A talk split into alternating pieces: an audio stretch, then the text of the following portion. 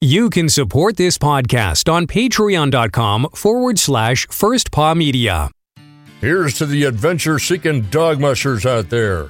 The hundreds of you who stand on the runners dreaming and thinking about the Northern Lights. Of course, there is something else you can do if you've got something to say. Start a podcast with First Paw Media and harness your creative side. Maybe even earn enough money to tell yourself, hey, I'm not just a dog musher, I'm a rover, I'm a wanderer, I'm a voyager, I'm an explorer. Visit firstpaw.media. Mush on over today. Hello and welcome to today's episode of Canadian Challenge Tales. We are joined by Aaron Peck from Elevation Sled Dogs in Grand Prairie, Alberta. How are you, Aaron? Awesome. How are you, Dan? Wonderful. Appreciate you joining me. For those that don't know you, they should. Seven-time Iditarod finisher, rookie year in 2000, best finish in 2022 with 10th place and 15th last year. Before that, five-time finisher at the Canadian Challenge, in which I believe you've won it three times, 2011, 2017, and 2020, in addition to several other mid-distance races across Canada. I think, if I remember your promo video correctly, your goal is to be the first Canadian to win the Iditarod. Is that still the plan for the kennel?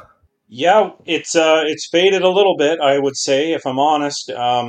Yeah, we're in a rebuilding stage with the team. I think if I had the team in front of me, had we been a little more aggressive in the breeding program there to build up another generation here to carry in to the reins, it would have been. But yeah, we're kind of we're breeding some really nice females right now.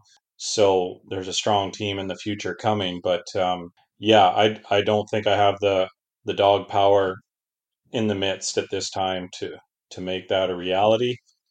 But yeah, we're optimistic and we're still working hard. Excellent. Well, I want to rewind a little bit back to how you got started into mushing and, maybe your first mushing experience or even your first race, if you can tell us about that. Yeah, way back. I grew up in Ontario, Southern Ontario, and kind of farming community. I saw Iditarod on ABC Sports. It used to be covered on ABC Sports, and Susan Butcher was dominating. These couple guys in blue coats chasing her across Alaska. That would have been like Martin Buser and Rick Swenson, and that it was just captivating to see it on TV. There, I would record it on the old VCR, and I'd play it over and over. I remember getting real upset when my older brother recorded over one of because they put it on for about an hour or so on Saturday, ABC Wide World of Sports. So. Got a couple books, and then my dad had an old friend who had an old team and wanted to know if we want to look after them. And he bought the food for the first year, an 8-dog team, kind of old Siberian Husky crosses. And that's how I cut my teeth, this old team of crusty dogs. And I had to push the sled pretty hard going up the hills. They didn't work that hard. And yeah, I ran a 4-dog, 4-mile race when I was 13. And back then in Ontario, there was a lot of dog mushers. It was a pretty vibrant mushing community back then in Ontario. And there was a lot of 6-dog, 60-mile races. In Marma, they had a 150. Then over in Maine, there was the 250. The Labrador 400 was like kind of crazy to think about. But some of these mushers running the longer stuff were bringing dogs down from Alaska. And so at a young age, I got to see dogs that were kind of being imported into Ontario from Alaska by Bruce Langmaid, Tony Martin, Tim McEwen. Boyd Wilson was bringing dogs down from Ross Saunderson. And so you could see you'd actually see some of these dogs on the Iditarod video or in Iditarod pictures. And you'd be like, whoa, I got to see that dog. And you'd see these mushers doing the longer stuff. And that really got me because I'm doing all this work feeding my dogs and I wanted to spend more than 15 minutes on the trail.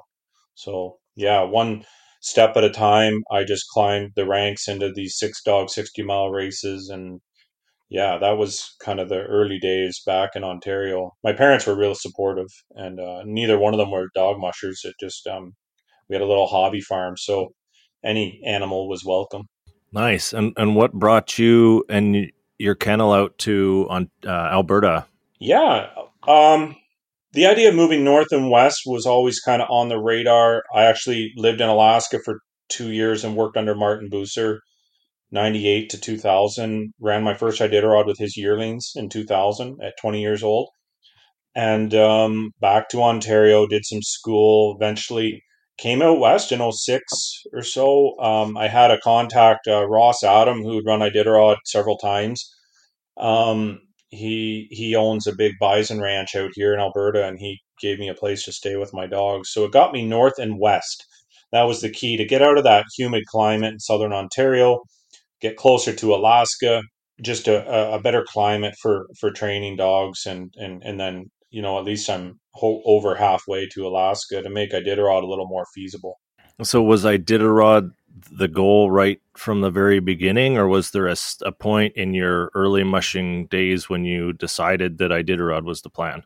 In the earliest days, it seemed so like impossible. It was like, whoa, like, you know, it's so far away, and it just seemed like so huge. And the mushers, these iconic mushers, were like, to me, they were like Michael Jordan and Wayne Gretzky. And like, to imagine ever being on the same trail as these mushers just seemed so far out.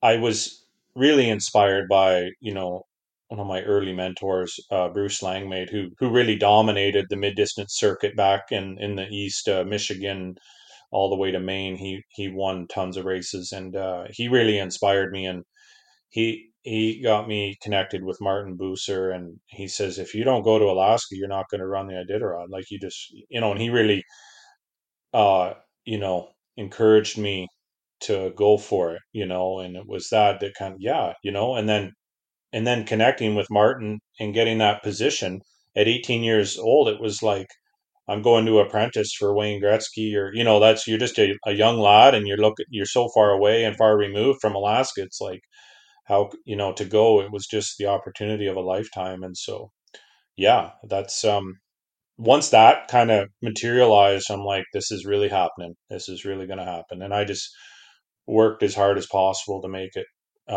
to follow through and be a good helper for Happy Trails Kennels, and yeah, it became a reality. Yeah. Well, it's hard to look at an opportunity like that with a well-known musher, very accomplished, very successful at the Iditarod, let alone, you know, however many decades, I think it was 40 years or something, you ran the race in a row, you know, not to take advantage of that opportunity and learn what you can.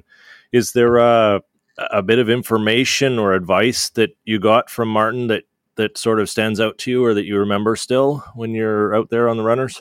Yeah, a lot of his philosophy that was ingrained in me in those 2 years was still, I hold on to a lot of that to this day. You know, just the upbeatness and attitude around the dogs, and realizing, you know, taking full ownership for, you know, when things aren't going wrong, it is my fault. Like, it's not the dog's fault. It's the guy or gal on the runners that's in charge of the situation. So I don't, I tend to take responsibility for whatever's going on. Positive reinforcement was, you know, to this day, I still, you know, ignore the negative, reward the positive. That was something he would always say. So we tended to, you know, not react to negative, situations, or if a dog was doing something negative, there was very little reaction to that. But when we noticed something positive in the dog's behavior, then we would praise that dog, like, and really, really reward that dog, and just pet the dog up, and yeah, or just verbally. And, you know, it was, and so that's how we rolled there. It was always such a positive place to work and be part of that team. And the mission there was so clearly defined. By then, he'd already won 3 Iditarods, and so, you know, the mission was clear. Like, we're building a winning Iditarod team, and me and the other helper there, that's all we cared about. And night and day, 7 days a week, we just went after it and ran dogs and did chores and all the projects. It was pretty intense, but highly rewarding. Excellent. So I want to touch a little on your time with the Canadian Challenge, and then we'll come back to the Iditarod Fund, because I know everybody will be excited to hear how things went out on the trail this year. So I think your first Canadian Challenge was back in 2007, and then 2010, 2011, and then 17 and 2020. So I'm going to bring you all the way back to 2007, if you can remember the first one. Do you have a particular memory from your first time at the Canadian Challenge, or something that stands out to you? Oh yeah, bloody cold, like intensely cold, and it was. I think back, I just chuckle, because it was like a stampede of mushers. They had these dignitaries and people ride on top of our sleds, across the river, and the trail was chaotic starting out of Prince Albert there. And yeah, I forget what her name was. Yeah, the Governor General, whatever. I don't know. She went flying off a sled, somebody's sled. I was like, I remember there was a lot of teams, and everybody's racing north up the side of the highway. And I thought I had a pretty good team, but the cold really zapped a lot of those teams, including mine. And a lot of people scratched early on. The race really fell apart. A lot of teams pulled out, and it was down to just a few of us. But it was so cold. I didn't think I was going to finish. They gave us an extended. Oh, I remember now. On the way back from Larange to get back, they shortened it. So we didn't come all the way back down. And so that was a relief, because they had sent this trail far inland to the west. And I can't remember the name of the road or trail, but it was way back in there. And it was so cold, I remember. And yeah, the diesel truck would not even keep the cab warm for my handler. My mom was out visiting. Yeah, it was more torturous for them than even me. But yeah, it was just cold. I think I finished with 5 or 6 dogs, just barely wobbled into the finish line. I think we were like 5th or something. But I mean, yeah, it was. I'll never forget that. Yeah, we seem to be well known for the cold. And I've only been involved with the Canadian Challenge for 2 years, and both of them have come with, minus 30 before you count wind chill for the start of the race, minus 35, minus 36, something crazy like that. So, and that's middle of the day in the afternoon kind of temperature. So seem to be well known for the cold. Is there a way that you set your team up now to be able to handle a lot of that cold? Well, I've been through enough serious cold weather now that I know the dogs do really well, and I trust the dogs, and got good coats for the dogs, to protect them underneath. That's the main thing. Protect their extremities from frostbite. My gear is really good. I know how to keep my hands warm. The cold, not that I'm old or anything, but I guess, yeah, it's like I don't enjoy it as much as back then. I was more like bring it on kind of attitude. Sometimes now I'm a little more reluctant with the serious cold, but we're prepared well. I mean, I'm not.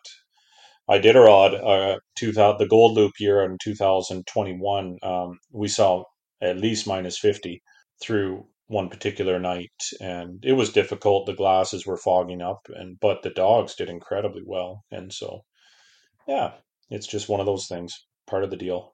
Yeah. So how about 2011, the first time you won the challenge? Is there a particular memory from that one, or maybe a dog on the team that stood out for you? Yeah. So 2011, I remember Jerry Walker, who's a legend in the Canadian Challenge circles. He's just, he's won the race a bunch, and he's a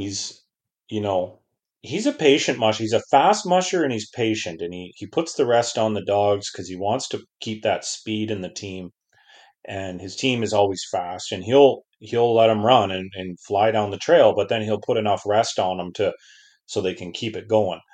I was taking a little bit different approach because I knew I wasn't as fast as him. So I was cutting my rest more. So it was a bit of a tortoise in the hare idea. And I kind of kept up with him to Larange, maybe an hour or so behind him coming into Larange. But this was one of my first experiences. I know I'd been in Iditarod prior to this, but to actually be in a race situation, like where there's another team, I'm actually strategizing around what they're doing a little bit. So it was really, it was fun getting up to Larange. I mean, he was camped on the side. I went over the hill and I camped, and he didn't know I was there. And as soon as he went by, I booted my dogs and went after him, and that sort of thing. It was like a bit of cat and mouse. It was fun. And he had fun too. And then, but his team, he probably, because he was letting them run too fast, he had to shrink his team down quite a bit in Larange, and he gave them a longer rest. I mean, I came out from my nap ready to go after the mandatory 8, and he was still there. I'm like, what are you doing here? And so he's like, oh, I might scratch. I'm like, well, I'm really sorry to hear that, but I'm going. So I went around up to Stanley in one big run. The dogs were just marching away. They were awesome. And so we won the race by, I think, less than an hour. But yeah, he really gained a bunch of time on me again after his long rest in Larange. And I didn't know. I think he maybe told me he was going to scratch just to get me to relax. I think maybe he was messing with me because he came after me pretty strong on the backstretch there. And I remember working hard on that last run to win the race. It was I hadn't, I think that was my first win in a mid-distance race. So that was exciting. And to win the Canadian Challenge, yeah. So Dakar, as a dog, Dakar comes from originally from Jeff King's kennel. He's out of Solomon and Clarny. So there's some other top mushers in Alaska still running dogs right out of these lines, like Nick Petit and Pete Kaiser, and a lot of Solomon dogs around and some top kennels and that sort of thing. And I got him from Debbie Moderow, and Debbie Moderow was a good friend of Jeff King's. It was wonderful getting Dakar to join the team. And he was just a yearling, but he was something. I wasn't really using him in lead, but I almost didn't take him on the race because he was younger than everyone else. And so I brought him along. And, well, if he looks mentally taxed a little bit, I'll just leave him at one of the checkpoints. No big deal. Well, on that last loop, I put him in lead, and he charged around that last 120 miles and he just became the dominant force in my team for the next several years. And yeah, I mean, that really stood out. He just wasn't tired about it at all. He was kind of something a little different than what I had in my kennel up to that point. I always love the stories about where dogs exceed mushers' expectations, not because they're pushed to do it, but just, given the opportunity to step up. Some of them seem to do really well. Is there a way to see that potential? I know it's really hard, maybe to explain, but is there a way to see that potential in the dogs, or when to give them that opportunity that you might recommend?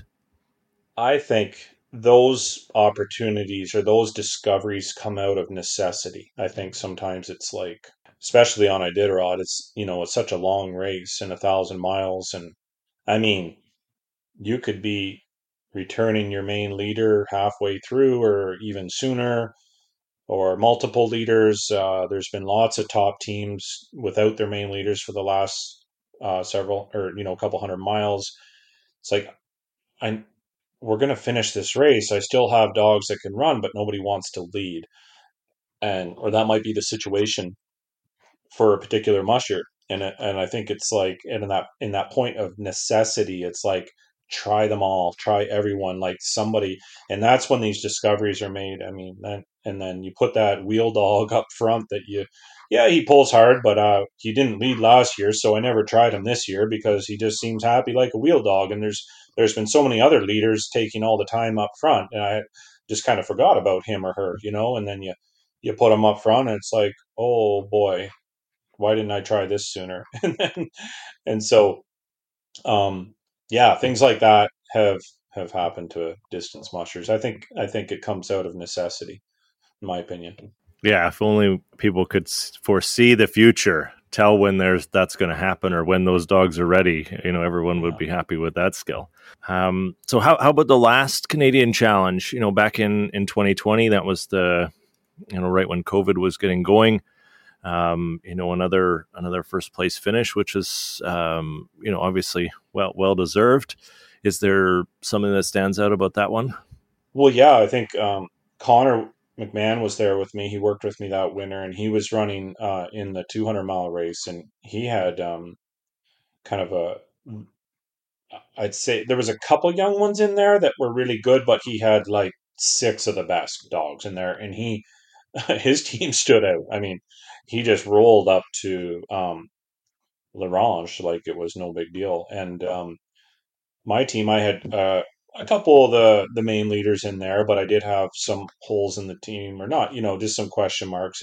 But by this point, for me, I had gained a lot of confidence over the years. And I think in my early times in the Canadian Challenge, I always thought, like, boy, if one of those Alaskan or Yukon Quest teams comes down here to run this race, and, you know, they're used to running, they've got dogs that can handle 8 and 10 hour runs, no problem, and do a 4 hour rest and do it again, like Sebastian Schnuelle or Lance Mackey or somebody.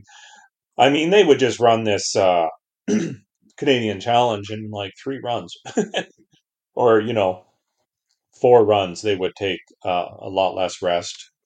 And I always thought that. And then by this point, though, at now 2020, the team, I was getting quite confident with the team now. And I knew we had a really strong team. And so it was really easy for me to cut their rest and run them long at this point. I thought, well, maybe I'm the one that can finally do this race, you know, with on a sharper run rest ratio. And yeah, that's what we did. And I could have actually trimmed it even more. And towards the end, I held up a bit just to, yeah, it was just a couple dogs there. I wanted to add a little more rest, but yeah, it was confidence building for sure, just to go through the motions of the race. And yeah, it was a beautiful race. I remember that. And we had actually that team, once we put them all together, you know, the whole group, you know, from Connor's team, and we did that race just before going to Alaska.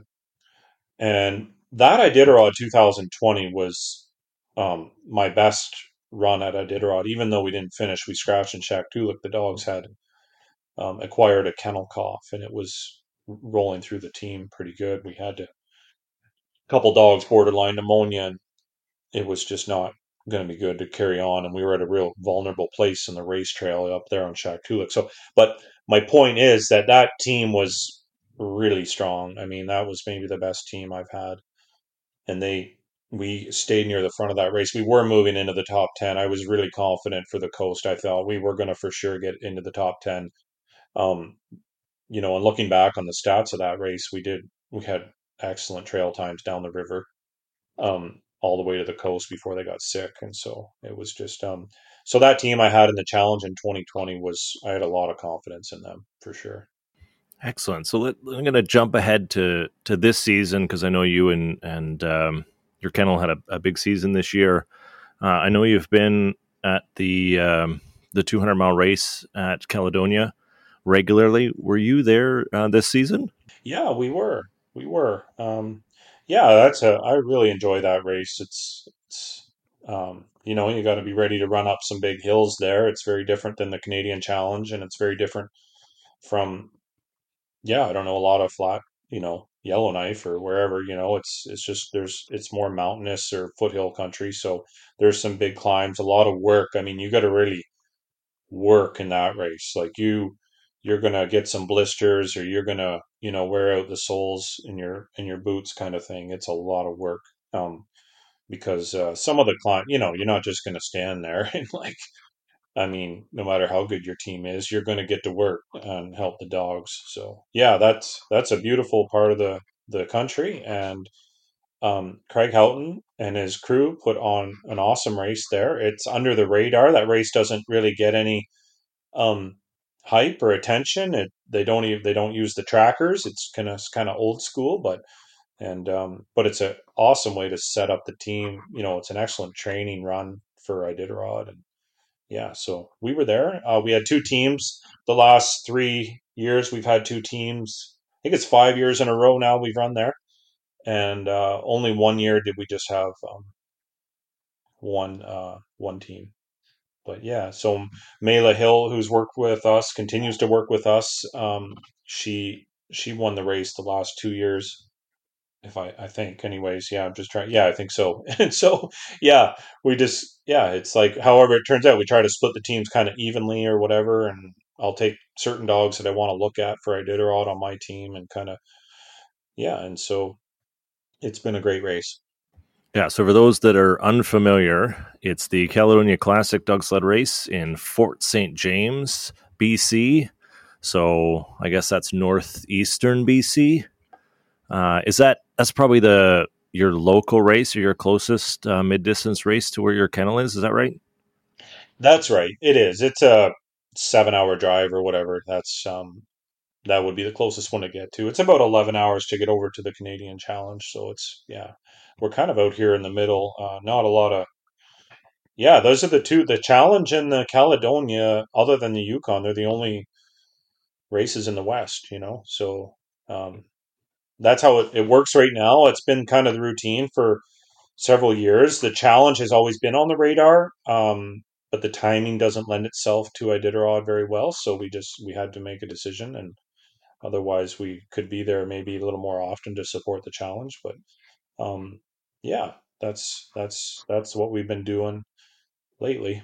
Yeah, so usually the end of January, beginning of February. So they have a 100-mile 7-dog and a 200-mile 10-dog, I believe, as well as a mix of sprint races for those that might want to follow along with the Caledonia Classic. So after Caledonia, I believe you and Mela were up in Whitehorse to do the Canadian side of the Yukon Quest. How did that go this year? Oh, it was awesome. It's always been a goal of mine to run into Dawson by dog team. You know, I never had the, I guess, the setup or the time or, you know, the resources to be able to run the Yukon Quest 1,000-mile race and the Iditarod in the same year. Like a lot, you know, many kennels have made a point of doing that over the last 20 years. And, but yeah, to be able to run into Dawson, I really like that it's not the full distance. I think 450 miles is just right, you know, setting them up for Iditarod. And so, yeah, to run up to Dawson was beautiful. We had awesome conditions. And, yeah, there wasn't a huge field of mushers, but it was a really nice field of mushers. It was a lot of fun, and they had their 100-mile race, and there was a lot of teams in that. And then they also had the 250. There was a few teams in that. So, you know, there was quite a few teams on the trail right from the start. And so it created a lot of excitement, a really festive starting, you know, down in Whitehorse there, and lots of people out. It was really encouraging to see a lot of these 100-mile teams getting out there, new mushers, small kennels, which is awesome, like for people to get involved in this beautiful sport, you know. And yeah, to run up to Dawson over those Solomon Dome and what's the other one, Eureka. Yeah, there were some big climbs in there. And yeah, all the old timers, they make funny, and because it used to be a lot harder, I guess there was even less checkpoints than what we have now. So we kind of, with each generation, I think we get a little softer. Yeah, and I think it's always people remember the struggles in the past a little more than the easy times. You know, you remember the storm you went through or the cold that you experienced, as you mentioned, but it's the easy runs don't seem to make it to the memory bank a little bit. For anyone that didn't happen to catch it, I would strongly encourage you to check out the interview that the Yukon Quest did with Aaron at the end after he finished. Clearly very tired, but I thought it was an excellent interview. Lots of detail about how the race went. I think you can find that on their Facebook account. So after you finished at the Yukon, did you go directly from there to Alaska for Iditarod, or did you make a stop at home to resupply? Yeah, this whole strategy for logistically, like getting to Alaska for Iditarod, you know, that's, you kind of got a deadline. You got to be there for the EKG and the blood work and the vet checks and that. So, and yeah, there was a bit too much time, and you know, Mela was there to run the Quest, and she ran Caledonia, but we needed her at home for the month that I was at Iditarod to help keep everything on going at home here. My wife Eva and the 4 kids and our boarding kennel business. We just, it's kind of the condition of running Iditarod. It was, you know, Mela really sacrificed that. She would have loved to have been in Alaska helping prepare for Iditarod again, like she did the year before. But she came back to home base, and then our other helper Sarah helped helped me for Iditarod. So we kind of had to do a switch there anyway. So after a quest, it was just like, look, let's just bomb home. We're so used to that drive. It's a day and a half from Whitehorse. It's just like, it's kind of over before you know it. And so we just bombed home and spent about 5 or 6 days at home before.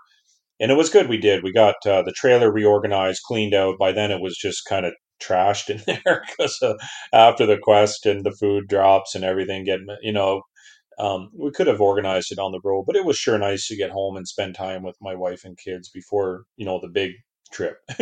So, yeah, recalibrate. And then we head north for Iditarod. So, yeah, we ended up coming home. Nice. And I think you're gone for quite a while for Iditarod. I mean, obviously the race is, you know, a week and a few days or week and a half, depending on how the weather conditions go. But I think you're up there for about a month or 3 or 4 weeks at least. Can you, without having to give away too much about where you're staying or anybody that's helping along the way, but to give people a little insight to what that's like, you know, just the time in Alaska outside of the race itself? Yeah. Being from out of state, like it'd be very similar if you're coming in from lower 48 or Norway, the Norwegian teams or Swedish teams that come over. It's like finding a host, a host location, because the cost of staying in an actual hotel would be not feasible unless you're completely sponsored up and got money to spare. I mean, this is like a crucial element to making it work. You got to find a good place to stage out of. And so you get up there. So the last couple of years, Happy Trails Kennel, Martin and Kathy, Martin Buser there, they were awesome and took us in. It was like the good old days. And kind of reacquainted myself with the old trails I trained on 20 years before. It was pretty cool. And they've gotten real busy with their tour business. There wasn't really room for us there this year. So, and Karen Hendricks actually offered to have us stay at her place in Willow, and it worked out so good. I mean, the trails were so nice out of there. And so we had a garage to it's getting all the stuff ready for the race in advance. There's always a list to work through, what's missing, what you still might need to do. It's just crossing the T's, dotting the I's, and there's dog care. Then you're fitting in your training runs. You got your EKG blood work appointment, and then you've got your vet check on the Wednesday. You've got driver's meeting on the Thursday. But it's really important to keep the dogs running as they move closer into the race. You don't want them just sitting around. And so, yeah, it becomes pretty busy that last week leading up to Iditarod. And it's a very joyous time of year, and the anticipation of the race is, one of the best parts, of course. And you work so hard for so long to get to this point. You're actually there. And we were in a good spot. Karen helped us so much with some loose ends that we needed. Just some equipment things. She had some extra stuff around she helped us with. And then, the training runs. Let's see what else. The Friday before the ceremonial start is a day off. That's a day that's available for training. That's an important day to do a good training run on the dogs and make kind of your last decision. You can put 20 dogs through the blood work and the EKGs and the vet check, so you still can have like a pool of 20 dogs on the list, and you don't have to decide really until Sunday, the start of the real race, because you can run 12 of those dogs in Anchorage on the Saturday, and then you could still be making your final decision on the Sunday. So out of those 20 dogs, actually. So I think we had 18 dogs with us. And then there was a little injury on one of the young dogs and a little this or a little that. You always got to have a few extra dogs with you, because for any little reason, you won't take them on the race. It might be simply not gaining enough weight. The dog hasn't put on enough pounds before the race. Maybe not eating good, or just something's off with the dog. And then on the blood work, you might, the vet, usually gives you a call and, if there's any red flags on that blood work. And we, in fact, had a couple dogs that their blood work was just a little concerning. One dog's hematocrit level was quite low. He had finished strong on the Quest 450, and it could have been that he had not fully recovered from that race. It was only 2 weeks before the Iditarod, so that was an unexpected thing that came up just before the race, and being cautioned about taking him on the race. And it wasn't like don't take him at all. It was more like keep an eye on him kind of thing, and have that information in your vet book as you go up the trail as the vets check him over. And another dog had, I forget what it was, but it was and I had noticed that he was a younger dog, and he just wasn't looking quite right. And it kind of coincided with his blood work. It's something that just kind of went away on its own. But again, that was a dog not to take, and we didn't take him. I mean, that's so valuable that Iditarod does that, to screen the dogs before they head out on the trail and give as much information as possible so that we can make the best decisions possible before we go 1,000 miles with those dogs. It's pretty cool. Yeah, it sounds really interesting, and I'm sure we could have a veterinarian explain all the things that they look at and some of the things that they watch for in the dogs to try and show, what they might be capable of over the next couple of weeks. So I'm really surprised that you said that they don't really get a lot of time off, because I've heard lots indicate that it's, so excited to go for the ceremonial start and the start of the race. Like, everybody's holding them back because they get so much time off before, but that's clearly not what you're doing. Is that, do you have a similar approach to others, or is it, common that the dogs get a lot of time off for others? Well, I've wrestled with that. Again, sometimes the logistical, and training leading up to the race to find the right setup. I've studied and done my best to observe what other top teams are doing. It's not just the week before the race, it's the month before the race. What seems to be the most successful setup for the race? And I think some of the top teams over the last 10 years, it seems like February is a fairly laid back month, but maybe the most rigorous training camping trips are happening in actually late January or early February.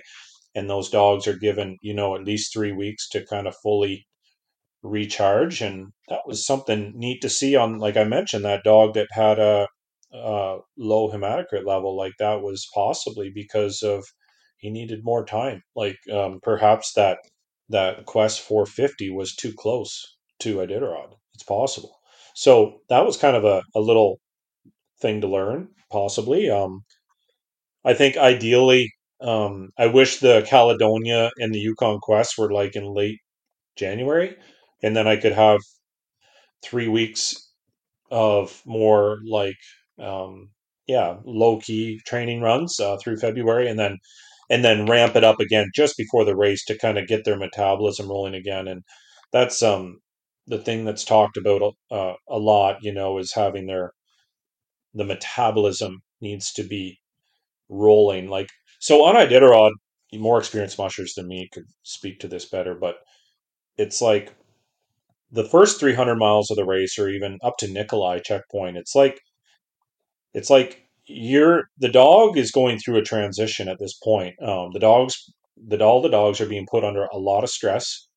The run-rest ratio schedule is off the charts. Like, to be competitive at that point in the race, to beat a Nikolai in that top 15 or top 10 group, the dogs are running way more than they're resting. And that dog has to, and this could even be with middle pack teams as well. Regardless, there's still, it's not just a couple back-to-back training runs. This is now back-to-back. And it's like, it just keeps going. And so the dog has to respond in a way, like he or she's going to either choose to kind of rise up, and the dog's body's going to respond in a positive way to that stress, or perhaps in a negative way. And so the negative way might be a dog like stops eating, loses weight, gets diarrhea, gets gastric, stomach. Something like this might appear in a dog, and they're just not coping with the stress very well. And this might happen. Maybe top teams are known better, or they have more experienced teams, so maybe these dogs aren't in those teams very much. But it's that's how I look at it. It's kind of like this adjustment. The dog has to decide whether he's gonna, make it or not, and the body of the dog has to respond to that stress. So the best dogs, or the dogs that just are set up properly, they'll start eating more. All of a sudden they're like ravenous over their food, and they're like, they're bedding down right away. They're kind of getting in the rhythm, and they're enjoying it. They're tugging, like, and they're eating and happy and okay. And then you get into your 24 and you've kind of got your team set up pretty good. So to give yourself a better chance at having that team set up for success, it's important probably to have them running going into the race. It's just going back to what you said earlier, like, running them a lot, or a decent amount going into the race, I think, is really important. If they're stagnant and they're not moving much in those few days leading up to the race, I think you're setting yourself up for trouble. And they need to be doing, I remember asking Ramey Smith, who's, a serious veteran, and I said, how far do you run, like, right before the race? He says, 40 miles. Like, we're doing 40-mile runs, like, the week leading up to the race. And some teams will have, if they've got somebody in the junior Iditarod, dogs have run the junior Iditarod the weekend before, and some of the teams that are up there. And, they might do one last camping trip a week before, and then a couple more training runs just before. One example that sticks out in my memory, Sebastian Schnuelle won the Yukon Quest. I forget what year that was. And he ran his dogs, either him or his handler ran the dogs every single day in between the quest and Iditarod. They never had a day off. It just short runs, like 15, 20 miles. But it was to maintain that metabolism. So the dogs were in this state of fat burning mode, where they're really into their food. They're eating. Their bodies have kind of overcome, and they're in the zone kind of thing. And maybe the human athlete would call it ketosis or something like that, but it would be something like that, where the dog is just in that sweet spot, and you want to keep them there. Interesting. That's quite a summary of the first third of the Iditarod. I tend to think of it in thirds. You just explain the first 300 miles or third, right? And then you get into the second third, which is essentially the Yukon for most of it. And sort of, what's your take on that portion of the race? What's the objective after they've been through that high stress first third? Well, yeah, and this, the dogs that, and hopefully all of them, and hopefully most of them, have decided, their bodies have decided, and their mind has decided that this is good, and they're in a good spot. And now you can, they've had some rest in the sunshine for 24 hours, and I guess where I've been the last couple years, and that's, almost top 10, right in that vicinity. Even there, it's highly competitive. And yeah, you're just going to be staying with the program, staying with the flow. If you're going to rest longer than 4 hours, you're probably not keeping up. And it's I think it's running your own team and doing the best you can, I guess, but knowing the kind of limitations on how long you can stop. And it's, I would say the Northern Route in 2020 and 2022.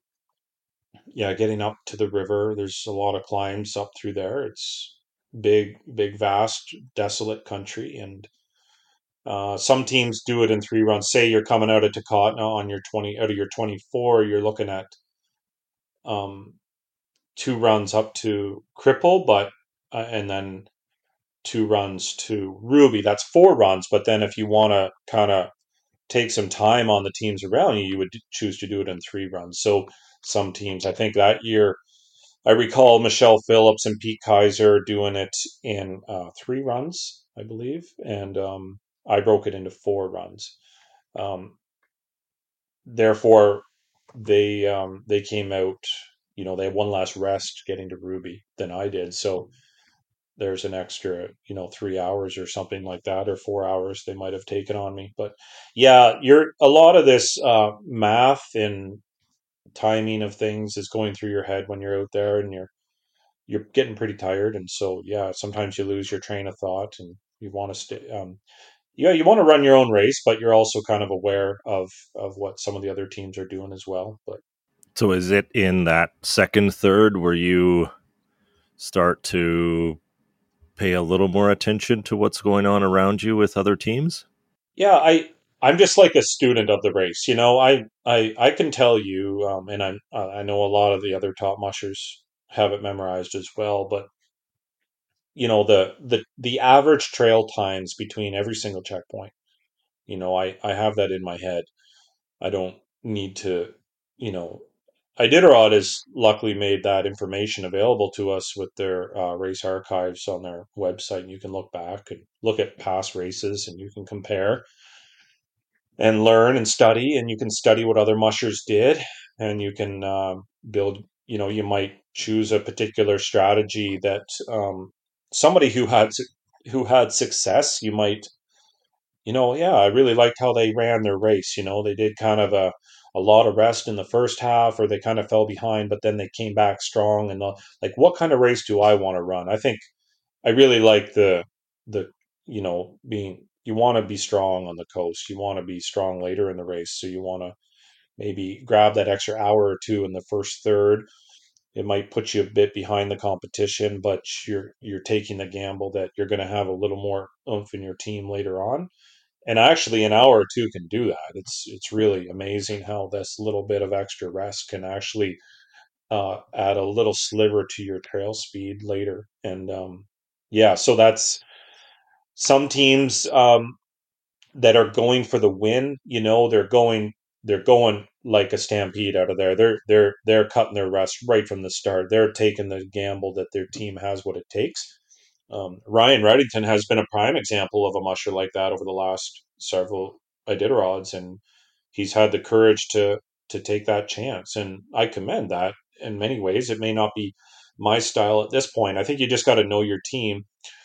Some mushers will push that envelope a little more in the first half of the race. And so anyways, I'm just kind of summarizing the maybe two different types of to tackle the race. And so me being a student of the race, I'm watching what other teams are doing and thinking about it a little bit, because I want to see how it plays out later for them and see, kind of learn, like, if that really was a better way. So for example, I just mentioned Michelle Phillips and Pete Kaiser. They were two of them. I think there might have been somebody else right in my vicinity who, they took 3 runs to the Yukon River. I took 4 runs. That put them ahead of me. And so I lost time to them, and I took my 8 in Ruby and then headed down the river. And then we're all kind of like equal, like, schedules going towards the coast at that point. So that margin has been defined, and now I can't get that. Well, I'm behind. I've lost time to them. But then the opportunity, you got to tell yourself, well, there's so much distance to still cover. There's so far to go. I better not try to gamble at this point. It's, by cutting a rest or skipping or doing something to try to take time back or cut a rest short or something then. But it's like, how will they look later? And then maybe something will happen later. And it actually did. So, I was surprised at the trail time out of Old Woman Cabin to Unically. It's the second part of the trail. So this was the 2022 race that I'm referring to. And we got into Unically, and really that run, I've had it take 6 hours before under slower trail, but it was pretty firm and icy. I mean, it was just like basically a 4.5 hour run. And I thought, you know what, there's this shelter cabin, it's like halfway to Shaktulik. It's like, I'm just going to go up there. And Unically, it's like this checkpoint that sucks you in. It's like, it's an awesome checkpoint. It's one of the best checkpoints, and you've made it to the coast. It's a real milestone on the trail. And thing is, in Unically, the food is awesome. Like, there'll be pizzas, like, oh, so-and-so ordered you a pizza from home. Like, there's like this awesome pizza place in Unically. And so you know, there'll be a pizza with your name on it because somebody ordered you a pizza, you know, from home. They contacted the pizza place and say, hey, make sure that pizza's delivered to Aaron Peck at Unicleat, you know, it's like, or something like that. And not only that, there's like these separate bedrooms off to the side, and there's actual beds in there. And this has been the first time in like a long time to like if you go in there for a nap and you close the door and you're on an actual bed and it's warm and you've taken your boots off, and it's like, it's dangerous because from a competitive standpoint, you could pass out and oversleep, and your race, everything you worked for to that point could be lost. So Unicleat is like this love-hate thing because, so this year I chose, instead of stopping that year in 2022, I chose to blow through. So I thought 4.5 hours, the dogs looked awesome. I had a small team, but I mean, they were awesome. And so we grabbed a bit of straw and a bit of dog food, and I headed out of there. I wanted to get to that shelter cabin up on the hill, in the Blueberry Hills. And I mean, yeah, and we got to leave in the daylight. And then it got real encouraging because now by blowing through, we were right in the midst of mushers that were, you know, way ahead of me still. Like there was Millie Porslid and Ryan Redington, I remember, right there when I left, and I passed them and left them behind. I'm like, whoa, big confidence booster, climbing these hills with a small team with a full sled, and I'm leaving these teams behind a little bit. I mean, that was a real lift up, you know. And so then what I'm explaining that because, you know, by losing time to some teams in the middle part of the race, by blowing through Unicleat and getting over to Koyuk faster, I actually gained that time back. I gave them a good rest up on the hill, and then we, so I'm kind of long-winded here. I know I'm just kind of, do you have any questions in there? I'm just kind of like rambling on about the whole race there. But. Well, and I'm sure we could fill hours just talking about the race and some of the strategy that you go through. And I think it's really a lot of great insight for those that haven't run it, or maybe others that have run it and are curious how you do it. I wanted to ask about your rookie run, you know, your first year going out. As you mentioned, you were working with Martin Buser at Happy Trails Kennel. Was there another musher on the trail that you seemed to travel with, or you seemed to catch up with at the checkpoints all the time? Well, in that era of Iditarod, the top teams, of course, were Martin Buser, Jeff King, and Doug Swingley. And it was quite a rivalry between those three. I mean, between the three of them, they won all those Iditarods through the 90s and then into the early 2000s. Still, they were dominating. And so all of them had young teams in the race. So I remember Sean Seidlinger was running Jeff King's young team, a yearling team. And Kevin Cordham was running Doug Swingley's yearlings. So it was like these three yearling teams that were, you know, I was seeing them quite a bit during the race. And of course, you're comparing a little bit. It was just kind of neat to see, you know, and I was honored to be running, you know, possible future Iditarod champions. And in fact, they did become that. Some of those dogs on my team, you know, won with Martin in 2002 when he first musher to break the 9-day barrier.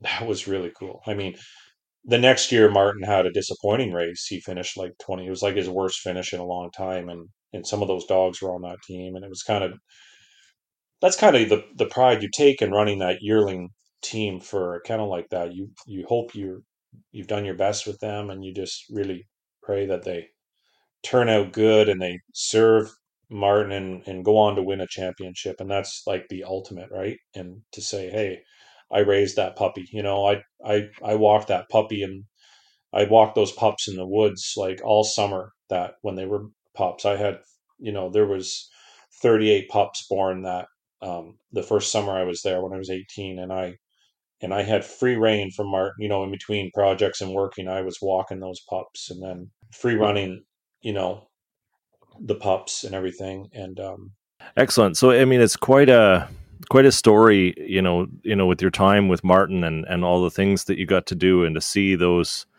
dogs from, you know, puppy to yearling, you know, involved in their socialization as a puppy and the training, and then to have them with you on the Iditarod Trail for your first time, right? Some of them. And then you know, watching them carry on must be quite a proud moment to be a part of that journey for them.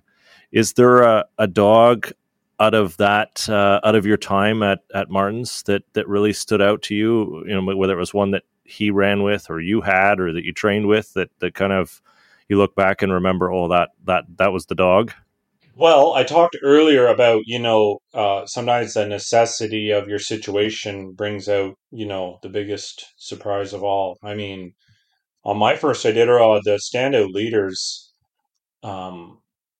Aztec and Inca, their brother and sister, and they were phenomenal. I mean, yeah. And so I wouldn't recommend taking, at this point in my career, like, I don't know, like, to take all yearlings on the Iditarod is actually quite something. Now that I look at it, what we were doing there, you know, taking 16 yearlings up the trail with no veterans in the team, but, you know, we were giving them 8-hour rests along the way. I remember, you know, it was really hard leaving Aztec and Inca and Ruby. I remember, they each had minor front end injuries, kind of all happened at once, and it was a big, heavy blow. And then, you know, to find the leaders and I had a whole bunch of young leaders in the team that in training were wonderful. And I thought, you know, but as the race kind of moved on, it got harder and harder to keep the front end going. There are dogs that would train good and lead wouldn't run lead now that they were kind of tired, you know, even though they're getting long rests. It just seemed that they were not into it at this stage in the race. They were just young. And but Ranger, he stood up, and he's a dog I used a bit in lead during training. He was an excellent dog, but I didn't consider him to be one of my top six. But here he is, single leading me up the coast, you know, right into Nome. This yearling, his mother was Blondie, and I think he was out of Blondie and Fearless. Yeah, so the Golden Harness winners from 1997, Blondie and Fearless, Martin bred those two several times, and Ranger was one of the best out of that pair. And Ranger really had the head of his mother, in the kind of the similar personality. Just, you couldn't, the dog was so positive and so upbeat, and yeah, and he single led me into Nome. But the dog that I didn't take on the race, which was probably a mistake, Bronson. Was maybe dog number 18 out of in the pool, and it was kind of on the edge of going, but I don't know. I just wasn't convinced. He didn't show sometimes as much like horsepower on the tug line. I think that was maybe the only reason not taking him. But I remember free running Bronson with his litter mates, you know, as puppies, and he would always kind of be out front as a pup, you know, and kind of a little more quiet and subdued. Martin kept him around, and he ran in his B team the next year with Andy Moderow, and Andy said, well, you better keep him around because he looks pretty good in that.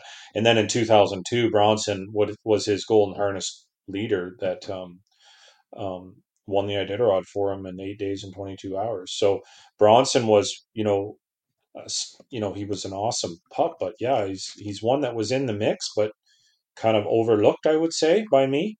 And, I'm glad that Martin kept him in the program. He's a young dog that could have easily been sold out to another musher.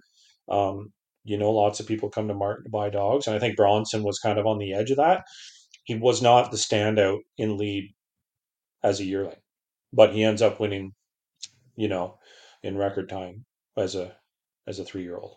Pretty cool. Well, it really goes back to what we were talking about before with, you know, how do you know when that dog is going to be, you know, in the position to step up or to show you what it's really capable of, right? Again, if you could have predicted the future, everybody would look at it, oh yeah, no, I'm taking that dog with me, you know. And it's interesting that maybe the timing just had to be right. Maybe it didn't develop as quickly as the others, or it wasn't ready to be that standout lead. You know, every dog's different. They're not little machines, although they seem to look like it on the trail sometimes. Yeah. So it's always fun to hear those stories about how these dogs seem to find their way into that position on the team, you know, from, you know, young yearlings into, you know, their adult days and their prime in the race side. So absolutely. There was a article I read, Ali Zirkel's leader, Quido, I think that's how you say it, Quido. It was her main leader when she was second place 3 times in a row, and Alan Moore winning the Yukon Quest with that little female in lead. That's one of those stories. That dog didn't mature and develop until it was 3 or 4 years old, and then they didn't, they didn't know. And if I recall the article correctly, and that dog turned out to be one of the greatest leaders of all time. I mean, of all time, that leader. There's lots. That's another one of those. There's lots of stories like that. I know, Mitch Seavey talked about one of his lead dogs that he bought from somebody else because, they didn't think it was worth anything. And it won the Iditarod with him. Mm-hmm. You look at Dallas Seavey's, one of his first few dogs when he ran, came from Mitch. Mitch didn't want him, right? It's like, sometimes they just fit better with, a different kennel, a different musher, a different style. It's hard to tell. Right. And that's the equalizer with dog mushing is everybody has to find that and find the right fit and everything that works well. And that leads me to my next question, which is going to be the difficult one to answer out of everything. So I'm just pulling up your Iditarod career. I know they've been really hard so far. Just pulling up your Iditarod career. So rookie year 2000, you finished in 51st. Back again in 2005 at 45th. 2013 finished in 41, and then in 18, 34th. And then the change happened. In 19, you finished in 23rd. 2020, you talked about the scratch. 21 in 14th. 22 in 10th, and then this year in 15th. So is there a change that happened in that 18, 19 years that really significantly changed your result at Iditarod? Like, how did you go from 40s and 30s to low teens or mid-teens and a 10th place finish, which might be an hour-long answer, but I'm curious. Well, yeah. I told you, I'm long-winded. I love talking about the dogs, and I can go on and on. I think I mentioned earlier in the Canadian Challenge about that dog, Dakar, that came to my kennel from Debbie Moderow, who was born in Jeff King's kennel. See, Jeff King had some dynamic females there, and he knows. He's been pretty smart about some of his combinations and excellent genetics. So many kennels have Jeff King dogs in there as their foundation. It's all over in these top kennels in Alaska. And so I guess mine is part of that in a way, because Dakar, sired 3 dogs, Big Red, Camo, and Khaki. And these 3 were like comparable, like super leaders, and driving, loping, multi-gait dogs. They would lope hard, but could they're right around 8 miles an hour, they would, or 8.5, they would transition to a trot or a pace, and then they would just instantly gear up to that lope as soon as they could. They were always looking to lope and really driving the front of the team. And Rick Wanamaker won the Canadian Challenge, and he was running Big Red and Camel in lead on that race, and I just helped him out with a couple of young dogs. I said, "Here, take these guys. I think they'll do awesome for you. They're like my up and comers." And I let him race them, and they finished in lead with him. And he won the race. I mean, these dogs set my team into a new gear, and there was other great dogs along for the ride, I would say, but these dogs were forming the front core. And the mother was a dog named Colors that I got from Ken Anderson. Slightly different bloodline, so they were a bit of a outcrop. It was that, so it wasn't really a line breeding or anything, but they just had something I had never really had before in my team. And so, in 2018, they were at the front of the team, the 3 of them, and that gave me new confidence. I think the genetics on the dogs, like you could run your kennel for years and years and never, you may have wonderful dogs and you love your dogs and they're your favorite dogs in the world, and that's awesome, and you should do the best with what you got. But I think sometimes, like when you are exposed and you get into that different, that type of genetics or type of dog that has that something else. I mean, it's a game changer. And I'm realizing, you know, these top 10 teams in Iditarod, or even top 15 teams, they're all tapping into, you know, some really good genetics. And I think that was the game changer. Getting more serious about the race too. Like I held off running from 2013 to 18. We were building our home, and there was a lot of things happening in our life at that point. And I just, you know, I took a couple of years kind of off there and didn't, you know, I had to kind of hold back, but I was in the background kind of still kind of building the team. And then I really felt they were ready to go in 2018. And then we had a bit better foundation under us here at home. And I was able, you know, we got a couple sponsors and we were able to kind of make a run at Iditarod back to back. And that is the key to Iditarod, is to run it each year to build that momentum and to build the depth in the team and to learn, get dogs that know the trail. It really is true. Those dogs learn the trail and, you know, they do know where they are. It's really incredible. So it's important to have that.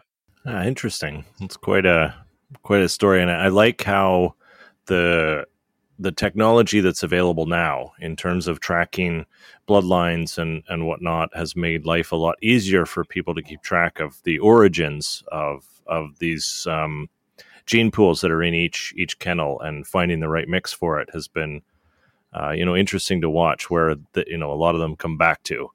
So I am going to jump ahead to our social media question for today, which comes from Warren Swiss.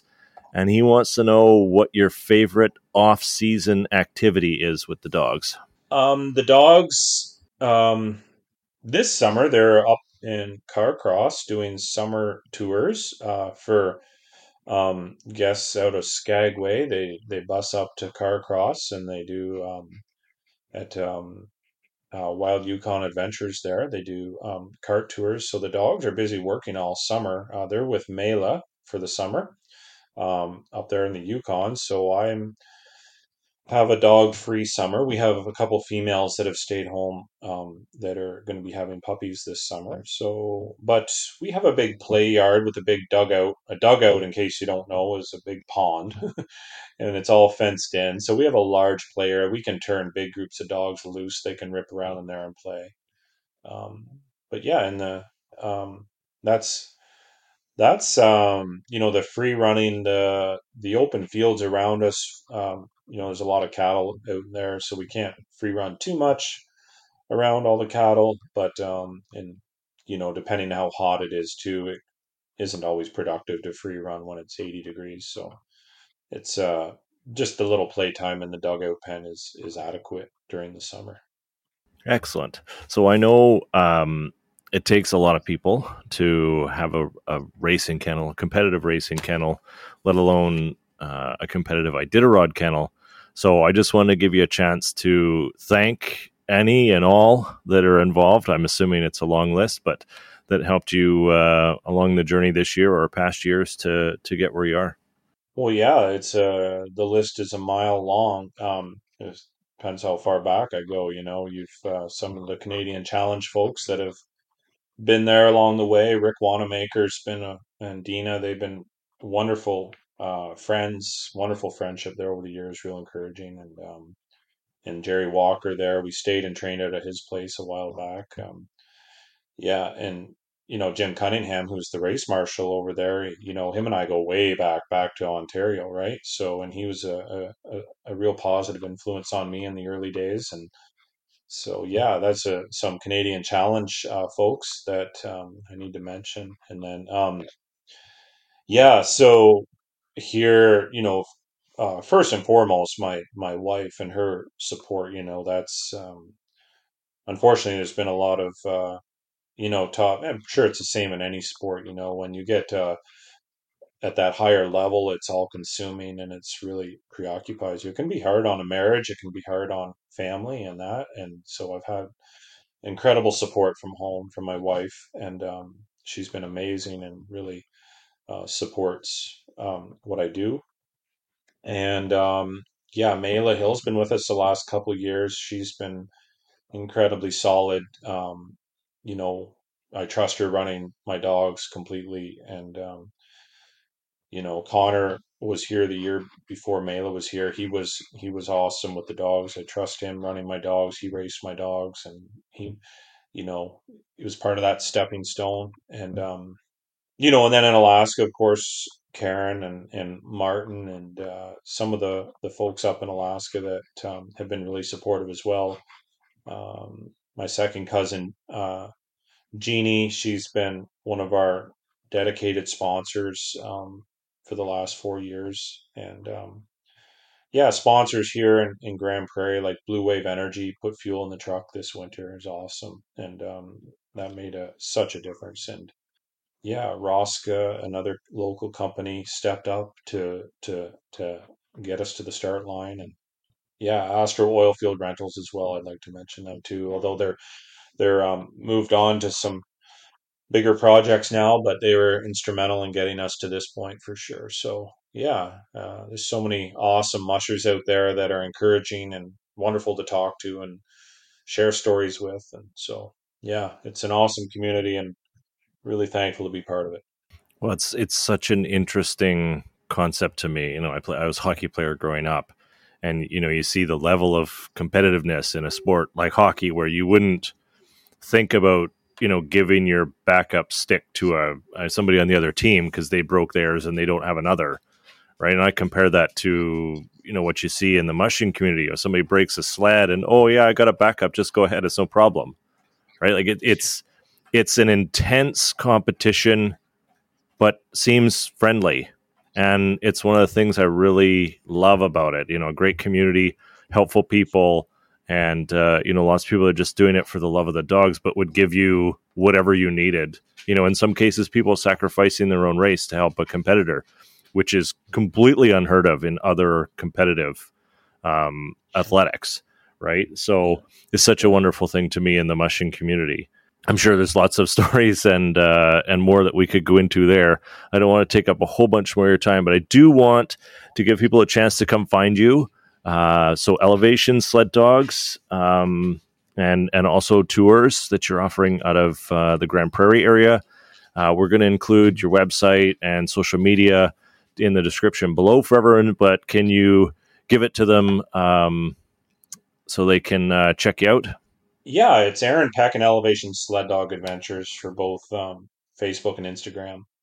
And yeah, my wife, Eva, was giving awesome updates during Iditarod. It was, we got a lot of positive feedback from that and giving commentary. And yeah, now with the two-way communication on Iditarod being completely wide open and allowed, I mean, it's wonderful to be able to communicate and text with my wife during the race. So she gets some insight as to what's going on, because we are partners in this, and I see it as a team effort, not just me, you know.